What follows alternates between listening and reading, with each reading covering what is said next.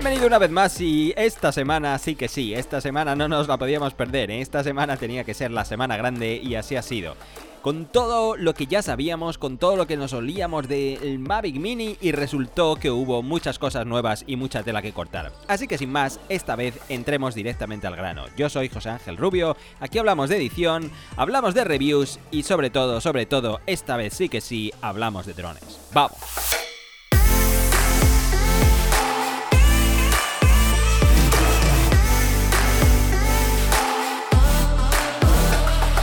Esta vez quería hacer un podcast distinto. Va a ser un monográfico del Mavic Mini, eso por supuesto, pero quería hacerlo de una manera que aporte más valor, porque a estas alturas, después de dos días tras la presentación, que todavía está el suelo caliente después de la batalla, aún así hay cosas que van apareciendo y cosas nuevas que debéis tener en cuenta si alguien está pensando en comprárselo, si está pensando si este dron es para él, si está pensando en regalárselo a alguien, si está pensando en este dron en general, porque obviamente esta semana es que no se puede pensar en otra cosa.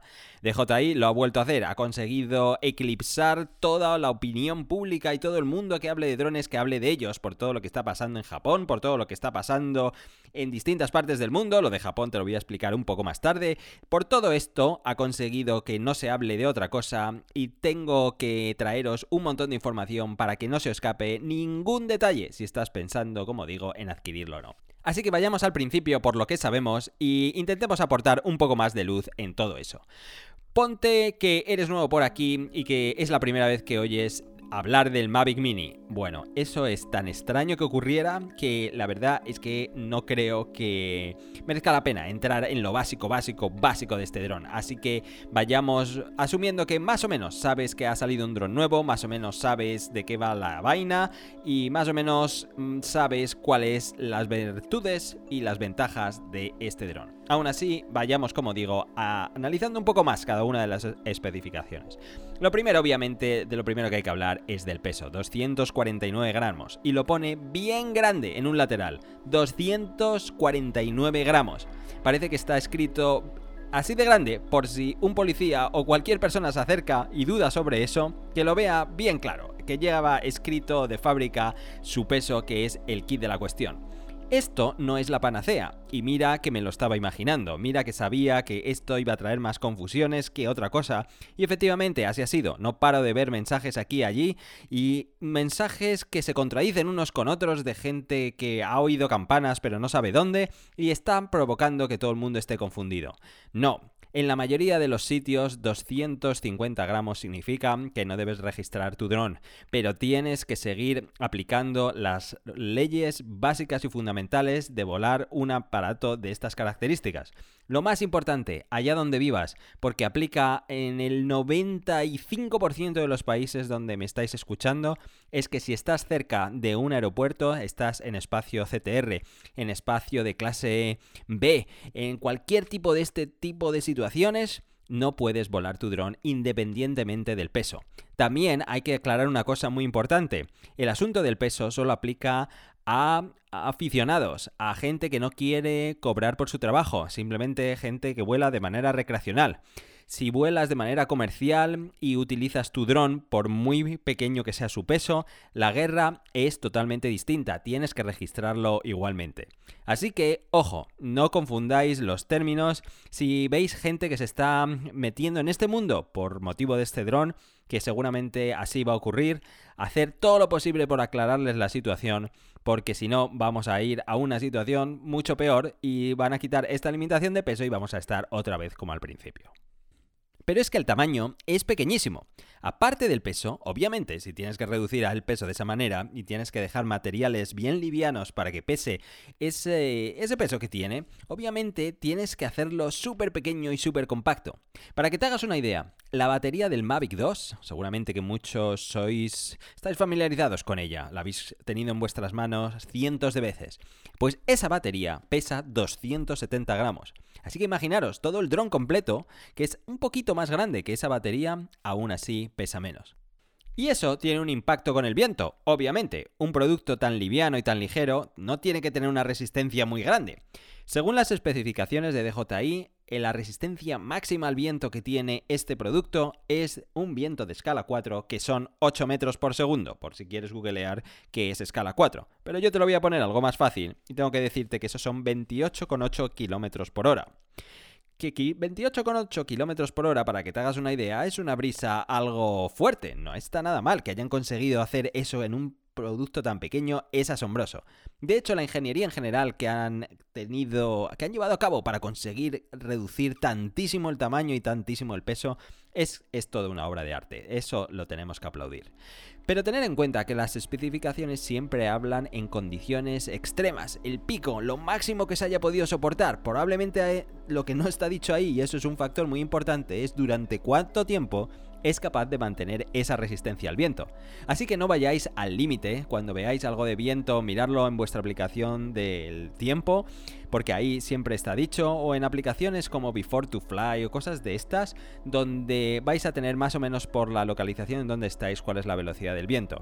Y de la misma forma que nos exageran cuál es la duración máxima de la batería, también nos van a exagerar cuál es la resistencia máxima al viento. En conclusión, usar el sentido común. Si es un producto ligero, no puede soportar mucha velocidad del viento.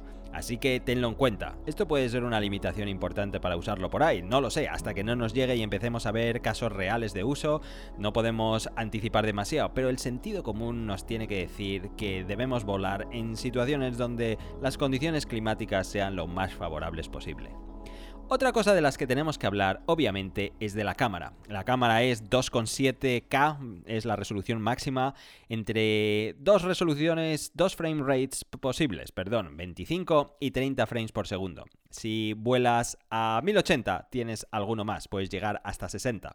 Y esto puede ser una limitación importante. Para mí el hecho de que no tenga 24 frames por segundo es, un, es, algo que no me entra en la cabeza. Con lo sencillo que hubiera sido añadir eso. Puedo entender por qué nos han ido a 4K. Al fin y al cabo, la cámara que lleva es un Osmo Pocket. Si lo ves, es casi el Osmo Pocket, puesto dentro de un gimbal. Así que si el Osmo Pocket es capaz de grabar a 4K 60 frames por segundo, ¿por qué no podían haber hecho lo mismo en este dron? Y obviamente lo que no quieren es que haya una canibalización entre sus productos. Entonces, ¿quién iba a comprar el Mavic Air? ¿No? Así que obviamente la decisión está clara, pero el hecho de que no sean 24 frames por segundo, ¿por qué no? ¿Por qué no han añadido eso? Aquí la verdad es que me reservo el derecho de ser optimista en un futuro firmware y pensar que esto lo pueden añadir. Creo que esto puede ocurrir. Lo que es muy difícil que ocurra es que añadan algo de funcionalidades manuales a la cámara. Porque eso sí que implica pasar a un producto de una gama diferente. Eso lo veo muy, muy improbable. Quizás puedan añadir algo tan, tan extraño como cambiar el ISO de la cámara de manera manual, de la misma forma que se puede hacer en modo foto, pero en modo vídeo es más que seguro que no van a dejar hacer de nada. Obviamente pensar para quién es este producto, pensar cómo está diseñado. Está diseñado para atraer a más gente, está diseñado incluso a, a los jóvenes al público más joven en general. Alguien que pudiera tener este poder adquisitivo por un regalo o por una cuestión similar que además tienen la peculiaridad de que puedas personalizarlo. Tienen una serie de mm, adhesivos que cuando los colocas encima puedes decorarlo de la manera que quieras. Por cierto, estoy seguro que vamos a ver obras de arte en ese sentido. Estoy más que convencido también. Pero esto es un factor que nos va a indicar clarísimamente cuál es el público más importante al que va dirigido. Y este público no quiere muchas complicaciones con la cámara, simplemente quiere conseguir un gran plano, subirlo a Instagram o ahora a TikTok y listo. No quieren mayor historia. Así que dudo bastante que incluso con futuras actualizaciones la cámara vaya a ser manual. Tenemos un gimbal mecánico de tres ejes, esto es una gran ventaja versus al Spark, que ya sabíamos que eran dos ejes nada más.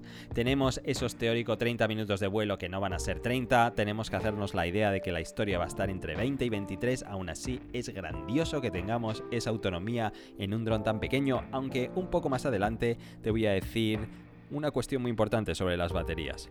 Tenemos un alcance de Wi-Fi mejorado o Wi-Fi como lo llaméis en otras partes del mundo de 4 kilómetros máximo, aunque esto solo es en FCC. En CE, en toda la región de Europa, la cosa se va a quedar en 2 kilómetros.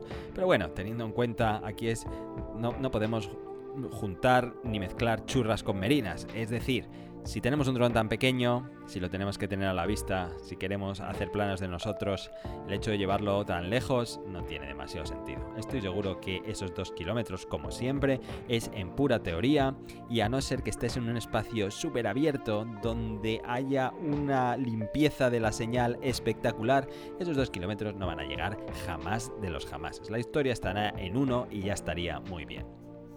También tenemos una nueva aplicación, eh, no está la típica donde francamente la empieza a ver demasiado saturada de funcionalidades y de productos a los que tiene que dar soporte, con lo cual eso se traduce en un mayor número de bugs y de errores. Esta lo han querido sacar por fuera y la aplicación se llama DJI Fly, con una serie de limitaciones que también os diré más adelante. Pero lo más importante es que no hay modelos ni modos avanzados de vuelo, no hay Aptic Track 2.0, no hay punto de interés 2.0, no hay nada de esto. Solo hay cuatro quickshots que son Drony, eh, Circle, Rocket y ahora mismo no recuerdo el otro. Pero eh, básicamente con estos cuatro podemos hacer cosas, cosas interesantes y sencillas. ¿Sabéis qué es lo curioso del asunto? Que con los quickshots sí que hay seguimiento. Es decir, si hace un círculo, una órbita alrededor tuyo, tienes que marcar qué es el objeto sobre el cual quieres orbitar. Y ese objeto va haciéndole seguimiento. Así que una vez más, es una cuestión de software el hecho de que no hayan querido incluir eh, Track o cualquiera de, de los modos de seguimiento. Una vez más, no quieren que te quedes en este producto y no saltes a versiones posteriores. Esta versión, a fecha de grabación de este podcast, a fecha de publicación también me atrevo a decir, no está disponible. Estoy convencido que hay un problema de software y es lo que está haciendo retener todos los pedidos que deben estar ansiosos de salir. Y una vez más, ya sabemos cómo es DJI con el software, así que es más que probable que esta primera versión tenga errores para aburrir. También tiene una interesante GPS y sensores inferiores para hacer el aterrizaje más fácil y para garantizar la estabilidad y el posicionamiento y con esto básicamente cubrimos lo que es el principal de este dron. Pero ahora vayamos a las peculiaridades porque hay cosas que debéis saber y que seguramente no sepáis a fecha de grabación de este podcast, me atrevo a especular, porque son cosas que van saliendo con cuentagotas y que además requieren mucha investigación en las especificaciones, en mirar preguntas y respuestas, o sencillamente la gente que ya lo tiene y que lo ha conseguido usar por, por estas dos semanas de uso anticipado. Una de ellas es Potato Jet, que os voy a decir también más tarde qué es lo que ha conseguido al volarlo en un lugar de máxima altitud. Pero antes de entrar en ese asunto, quiero decirte dos cuestiones. La primera es que hay dos controles remotos y dependiendo de la zona tendrías uno con dos frecuencias, que es el de CE, el que va a funcionar en Europa, que es el modelo MR1 SD25. Todo esto lo tienes en las especificaciones si tienes curiosidad. Y ese modelo seguramente es el que funcione en dos frecuencias y es el que permite las limitaciones de alcance que he dicho antes. El modelo que se entrega en América y seguramente en Asia es el MR1 SS5, que llega hasta 5,8 GHz y en teoría tiene esos teóricos 4 kilómetros, que ya os digo yo que no va a ser ni de lejos esa cantidad de espacio que en teoría es capaz de recorrer. Otro tema del que tenemos que hablar es del Wi-Fi mejorado. Soy cero fan del Wi-Fi mejorado. Wi-Fi mejorado sin mejorar es un desastre, es muy sensible a las interferencias y sobre todo es una latencia enorme. En teoría, vamos a tener una transmisión de vídeo en directo a 720p, 30 frames por segundo, está en condiciones óptimas, ya os lo digo, pero la latencia, que es el kit de la cuestión, está en 170 a 240 milisegundos. Y ponen un paréntesis bien grande en sus especificaciones diciendo que todo esto depende de las condiciones ambientales y de la calidad de tu smartphone. Ya te digo yo que tiene que ser dos años anterior al día de hoy, como mucho, porque si no, como sea mayor de dos años, como tenga una antigüedad mayor de dos años, tu smartphone o tu tablet va a ser un desastre operando con este dron. Para que os hagáis una idea de qué es esta latencia, porque obviamente no medimos el tiempo en milisegundos y que te diga 240 o 170 es algo que no alcanzas a hacerte una idea, si vienes de OcuSync o has manejado algo parecido, OcuSync tiene una latencia entre 120 y 130 milisegundos. Fijaros el margen tan estrecho 120-130 milisegundos. Y con Wi-Fi mejorado va de 170 a 240, un margen de error mucho más grande. Incluso llega a ser el doble casi. Y esto es lo que más se nota cuando vienes de un mundo de OcuSync a un mundo Wi-Fi, cuando se está usando un Mavic Pro o un Mavic 2 y empiezas a usar un Mavic Air y ahora un Mavic Mini. Es es una sensación terrible, se nota muchísimo, hay un delay que salta a la vista, mientras que con OcuSync no ocurre. Es probablemente lo más doloroso que puede tener este dron. Bien es cierto que si no has usado ningún dron y es el primero que usas, o si vienes del Mavic Air, pues todo te va a parecer muy similar y no vas a notar gran cosa. En ese sentido, seguirás siendo feliz. Porque en esto os puedo decir que en el vídeo que subí con la colaboración que hice con Alex Ascend y él que lo ha estado probando durante un par de semanas me ha dicho que la sensación es muy muy parecida a volar un Mavic Air. Es la misma velocidad de transmisión y la misma cobertura que tiene un Mavic Air. Y ahora hablemos de las baterías, que este asunto también es muy interesante. Resulta que este dron tiene dos tipos de baterías. Tranquilo, que no tengas crisis de ansiedad si estás pensando adquirirlo y que ahora empieces a tirarte de los pelos para saber si tu dron va a tener la batería que quieres. Seguramente esto vendrá predeterminado por el mercado al que tengas acceso y esto vendrá dado, no vas a tener opción de elegir una u otra. Pero al menos que sepas que existen porque esto te puede dar una margen de maniobra muy interesante. Veréis, existen dos tipos de baterías, una Li-On de dos celdas de 2400 mAh a 100 gramos de peso. La otra es una batería LiPo de dos celdas también, 110 miliamperios de 50 gramos de peso. Y al principio yo pensé por qué existían estas dos baterías, por qué están detalladas tan clarísimamente en sus especificaciones, por qué hay dos. Y en el grupo en el que tenemos varios creadores empecé a preguntar a ver si alguien sabía el porqué de, este, de esta decisión tan extraña. Pregunté y en mi amigo Tarsicio de Post and Fly tenía la respuesta. Os voy a poner el audio porque creo que va a ser muy gráfico. Yo tengo la respuesta y justo iba a hablar ayer de eso, pero pues ya mejor me clavé con eso. Para Japón sacaron una versión de un Mavic Mini de 199 gramos, porque en Japón la, la restricción es a partir de 200 gramos. Entonces sacaron esta versión exclusiva para Japón con una batería de menor peso que pesa 100, digo que que es de menos duración y hace que todo el dron pese 199 gramos. Eso quiere decir que el puro dron no pesa nada, ¿no? Que realmente pues todo fue por ese tema. Imagino que también por ese tema lo hicieron tan sencillo. Yo creo que el de 250 lo podrían haber puesto alguna cosa más, pero pues prefirieron tener estas dos opciones y así darle tanto tiempo de vuelo, ¿no? Que pues 30 minutos, aunque sabemos que no va a ser tanto, este, yo creo que va por ahí, por eso. Saludos amigos. Exactamente. Es porque en Japón este dron tiene que pesar 199 gramos. O sea que haceros a la idea lo que pesa el dron únicamente sin batería. El dron únicamente sin batería pesa nada menos, me atrevo a decir, que 150 gramos. Es increíble lo que han hecho. 150 gramos.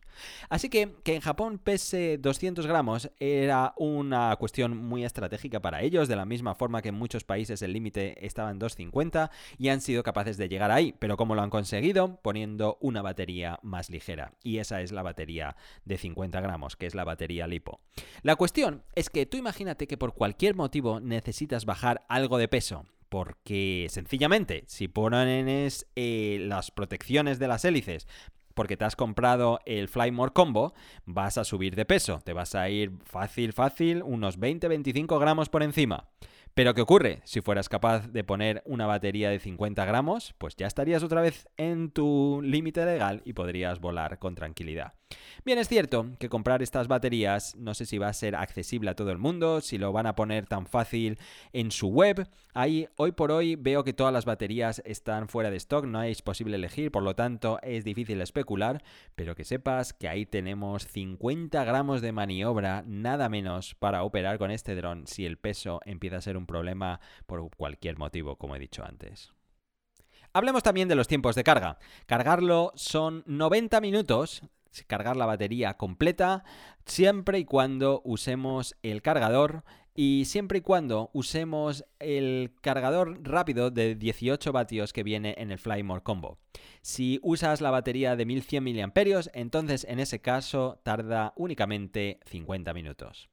Otro dato muy curioso que me ha parecido, y es que, para que lo sepas, cuando usas un Android, eh, tiene un consumo de energía mucho más grande del control remoto de cuando usas un sistema eh, iOS en este caso. La curiosidad es que eh, la capacidad de la batería del control remoto es 2600 mAh. Tarda más o menos 120 minutos en cargarse, siempre usando una vez más el cargador rápido de 18 vatios USB, el que viene con el Flymore Combo. Y lo que os digo es que dura más o menos, tiene una autonomía de 2 horas cuando usas un, teléfono Android y tarda nada menos que 6 horas en descargarse cuando utilizas un sistema iOS. Una cosa curiosa, ¿eh? yo esto no lo sabía hasta que me he puesto a estudiar este asunto. ¿Quién iba a decir que Android además gasta más baterías? Hay que ver. Después, hay que tener en cuenta que el cargador que viene con el Fly More Combo carga las baterías en secuencia.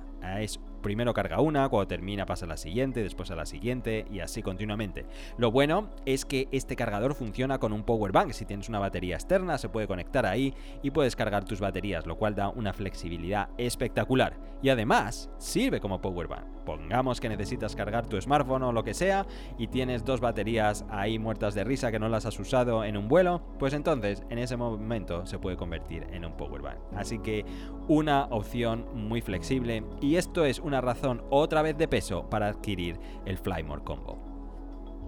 Al hilo de las baterías tenemos que hablar de una cuestión más. Es estas cosas que a todo el mundo se nos va a olvidar hasta que recibamos el nuestro. Pero bueno, que al menos quede ahí por si acaso alguien le ocurre. Y es que lo más habitual es que una vez que recibas tu Mavic Mini no vas a ser capaz de encenderlo.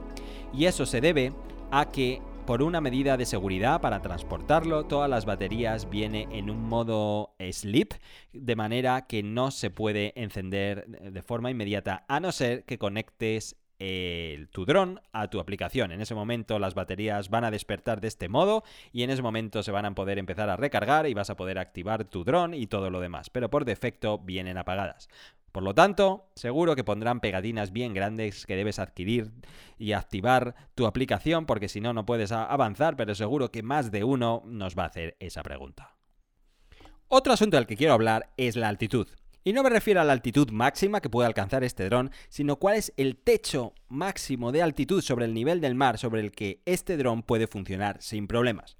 Me explico, sí, ya sé que ha sonado un poco lioso. Resulta que un creador de los que lo ha tenido antes del lanzamiento, que además se dedica a revisar cámaras cinematográficas, micrófonos, todo lo relacionado con este mundo, y que además lo hace de forma muy divertida y con mucho humor, es un asiático muy simpático que se llama Potato Jet, se lo llevó a la montaña pensando en captar buenos planos increíbles para su vídeo de lanzamiento en la review. Subió a una montaña de 7.300 pies, que para que te hagas una idea es una altitud de 2.500 metros sobre el nivel del mar. Entonces empezó a manejar su dron por allí pensando captar los mejores planos posibles y empezó a darse cuenta que el dron no tenía trayectorias rectas, no mantenía una altitud y una velocidad constante, sino que además iba en línea recta y de repente caía, perdía unos 5 o 7 metros, se quedaba casi a nivel del suelo, volvía a escalar hacia donde estaba, ahí estaba un tiempo y volvía a caerse. Así que él achacó todo ese comportamiento a una versión anterior del firmware. En una de las ocasiones, de hecho, casi lo pierde, lo lleva demasiado lejos de donde él se encuentra y cuando hace una vuelta a casa, el dron es incapaz de volver. Caía, intentaba volver a escalar, no conseguía avanzar, perdía altitud, como os digo, estuvo a puntísimo de perderlo. Cuando se dio cuenta que esto podía ser debido a la altitud, empezó a investigar y entonces es cuando vimos que la altitud máxima a la que opera este dron son 3.000 metros sobre el nivel del mar. Todo esto dicho una vez más en las propias especificaciones. Pero con esto no nos deja más que pensar que esas especificaciones están llevadas al extremo, son demasiado demasiado arriesgadas, demasiado llevadas a un punto donde es muy difícil que el dron opere en circunstancias normales. Por lo tanto, si piensas comprar este dron porque te gusta hacer trekking, porque te gusta llevarlo a lugares de mucha altitud, que sepas que esos 3.000 metros de altitud probablemente no sean reales y que la cuestión esté muy por debajo de los 2.500. Quédate en 2.000 metros y así quedarás más o menos tranquilo que este dron operará como debe operar. Sin embargo, una curiosidad. En las propias instrucciones del protector de las hélices, el protector 360 grados de las hélices que viene con el Flymore Combo, que es una razón más para adquirirlo porque es muy interesante, ya que lo podrías llevar y meter por sitios muy estrechos, en ese momento ellos te dicen que si las instalas, entonces el techo máximo sobre el que este dron opera serán 1500 metros. Obviamente no podrá girar demasiado deprisa y no podrá conseguir la sustentación que es necesaria cuando el aire a esa altitud es tan fino. Por lo tanto, ten todo esto en cuenta si eres ese tipo de usuario, si tienes todo esto planeado hacer cuando adquieras este dron. No es posible volar a mucha altitud, más aún si quieres instalar este protector de hélices. Hablando del protector de hélices, hay otra serie de advertencias que hay que tener en cuenta también. Y es que ellos dicen que para volar con seguridad, la velocidad máxima se reduce a 8 metros por segundo, unos 28 kilómetros hora, que no está nada mal. La altitud se reduce a 120 metros. Eso es la altitud que debes tener siempre, es el techo legal. Y la distancia, esto es muy importante, la distancia se queda limitada a 100 metros de donde tú estás. Otra cuestión interesante, otra curiosidad sobre este protector. Cuando lo uses, el dron detectará que lleva un peso extra y activará un modo que se llama Payload. Este modo lo que hace es hacer el dron más estable y de esta manera puede manejar y llevar encima este peso extra. Si por cualquier motivo no lo detecta, el dron empezará a vibrar, parecerá que está roto o que algo está mal apretado. No es eso, es este modo que está sin activar y lo puedes hacerlo de manera manual. Y el kit de la cuestión, lo más importante de este asunto, es que este protector pesa bastante. Y en ese momento, cuando le pongas todo esto, te pasarás de los 250 gramos y tendrás el problema que ya sabemos lo que implica tener por encima de este peso. Así que quizás tuvieras que jugar con las baterías, como decía antes, quizás tengas que ingeniártelas para volar únicamente en interior, no lo sé, pero que sepas que este accesorio tiene sus pros y sus contras y este es un contra muy importante. Hablando de velocidades, que sepas que la velocidad máxima del Mavic Mini es 13 metros por segundo. No sé por qué DJI especifica la velocidad en metros por segundo. A todos nos cuesta un montón cambiarla. Así que ya he hecho yo las matemáticas por ti y esto son 46,8 kilómetros por hora. Todo esto en modo Sport. Y hablando del modo Sport, que sepas que hay dos modos más. Un modo normal, modo regular y un modo cinematográfico que es el modo trípode, para que todo sea mucho más suave y más agradable de ver. Y todo esto me recuerda que os recomiendo encarecidamente el nuevo vídeo de Sam Calder sobre sus mejores planos hechos con drones. Es espectacular. Muchas cosas se van a poder hacer con este dron. El hecho de meterlo en espacios pequeñísimos, vuelos rasantes sobre el suelo, a mucha velocidad, es algo que vamos a poder hacer y que vamos a empezar a ver mucho. Así que le va a tocar a Sam otra vez rascarse las neuronas creativas para hacer algo que nadie ha hecho. Pero os aconsejo este vídeo, os lo pongo en la descripción porque es espectacular. Una vez más, mm, nos lleva a todos a dejarnos de piedra y cómo puede ser alguien tan brutalmente creativo. Ya no es cómo están hechas las propias tomas, sobre todo con drones FPV, con drones de 5 pulgadas, sino cómo están hechas las máscaras que hace para transicionar de uno a otro. Espectacular. Pero pongamos que estás dudando sobre este dron, quieres compararlo con sus competidores. ¿Quién serían sus competidores? ¿Con quién lo tendríamos que comparar? Obviamente no lo podemos comparar con el Mavic 2, eso es otra liga. Y no podemos compararlo con el Skydio, como me habéis dicho algunos. No, hombre, todo esto es otra gama de drones de lo que tenemos que hablar en diferentes conversaciones. El Mavic Mini juega en la liga de abajo, en la liga de los que quieren empezar, en los que quieren un refresco al Spark, en los que quieren la excusa de entrar en este mundo regalándole un dron a su niño pequeño, pensando que así eh, se van a regalar un dron a ellos mismos. Esto me ha parecido brillante por parte de Rafa Ocon cuando lo ha dicho en su último vídeo. No, no se trata de eso, se trata de quién serían sus competidores a su mismo nivel. Para eso os recomiendo el post que ha publicado Rafa Ocon en su en su web. Os dejo enlace en la descripción donde viene un artículo detalladísimo de este dron. Os voy a anticipar cuál es la competencia, aunque podéis encontrarlo ahí. Él lo compara con el Spark y con el Mavic Air. Bueno, con el Mavic Air estaría así así. Hay cosas que sí y cosas que no. La cámara es infinitamente mejor en el Mavic Air y tiene muchas más posibilidades. Con el Spark, sin lugar a dudas, sí que podría ser una comparativa. Pero, ¿Qué ocurre con otras marcas? Pues sí, también tendríamos otras marcas en las que las tendríamos que mirar. Por ejemplo, tendríamos que mirar el Xiaomi eh, Fimi X8, ya que el precio estaría también en los 400 euro dólares. La cámara del Fimi es algo mejor, pero hay otra serie de cosas que tendrías que tener en cuenta. Sin ir más lejos, el peso es infinitamente mucho más grande. Son 790 gramos nada menos. Una pedazo de vaca, si lo piensas comparado con el Mavic Mini. El otro que podrías compararlo es con el Husqvarna Zino que más o menos el precio estaría ahí, ahí, entre 399 dólares, 430 euros. La cámara es algo mejor en el Husband, son 4K 30 frames por segundo, pero volvamos al mismo problema que antes, el peso son 700 gramos. Así que, interesante comparativa. Como digo, os dejo enlace debajo porque tiene mucho valor ese post y os lo recomiendo encarecidamente. Y por supuesto tenemos que hablar de las zonas geo. ¿Cómo iba a obviar ese asunto tan importante? ¿Qué pasa con las zonas geo? ¿Tiene zonas geo o no tiene zonas geo esta aplicación de JI Fly? Pues aparentemente no las tiene. Sin embargo, em, si miras con cierto análisis un punto que viene en las preguntas del vídeo, dice que hay ciertas altitudes que no va a poder avanzar ni va a poder cruzar. Quiere decirse que conforme te acerques a una zona comprometida, aeropuertos, zonas militares y todo este tipo de cosas, seguramente vas a tener la sensación del embudo. Todo esto me lo explicaba eh, Sergio Fraile en uno de los comentarios que me contestaba en mi último vídeo. Quiere decirse, conforme estés acercándose a esa zona, la altitud irá reduciéndose como si fuera un cono y a medida que te vayas acercando va a ir reduciéndose hasta que llegue a una barrera virtual que sencillamente no podrá atravesar. Todo esto está incluido en sus especificaciones, en sus preguntas habituales y cuando se refiere a que no va a poder atravesar zonas geos se, refiere a estas barreras virtuales. No quiere decir esas restricciones tan grandes que hemos visto antes, aunque ya hemos visto que poco a poco conforme ha ido pasando el tiempo y según el país y la zona, las han ido relajando ligeramente. Todo esto lo cuenta muy bien Hatu en su vídeo sobre el Mavic Mini.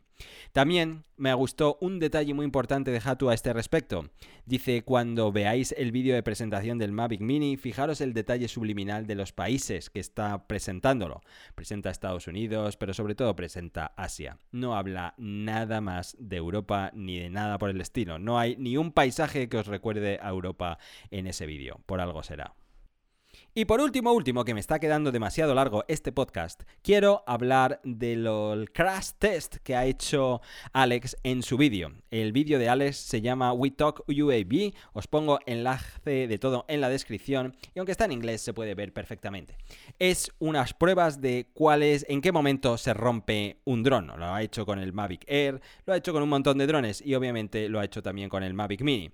Mucha gente se lleva las manos a la cabeza de decir que cómo es que rompes una cosa tan preciada y básicamente él dice que al ser una unidad de análisis quiere hacer esta prueba para aportar todo el valor posible. Míralo desde ese punto de vista. El hecho de que él se quede sin su unidad de análisis para que nosotros sepamos cuál es el punto máximo de rotura es algo que tenemos que apreciar.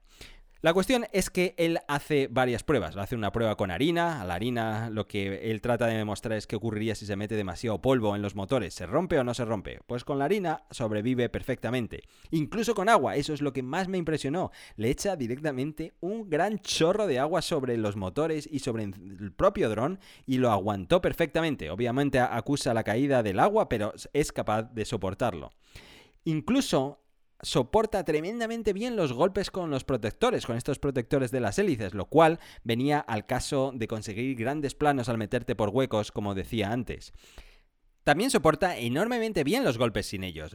Eh, son capaces de estrellarlos contra árboles cuando no lleva ningún tipo de protección de hélices y a pesar de todo aguanta perfectamente bien los golpes. Ten en cuenta que como decía él en mi vídeo, los materiales son lo suficientemente flexibles para absorber estos impactos y eso llevado a la práctica implica que a pesar de golpearse directamente con algo, ten en cuenta que no tiene sensores de ningún tipo, pues obviamente puede soportar bastante bien primeros impactos.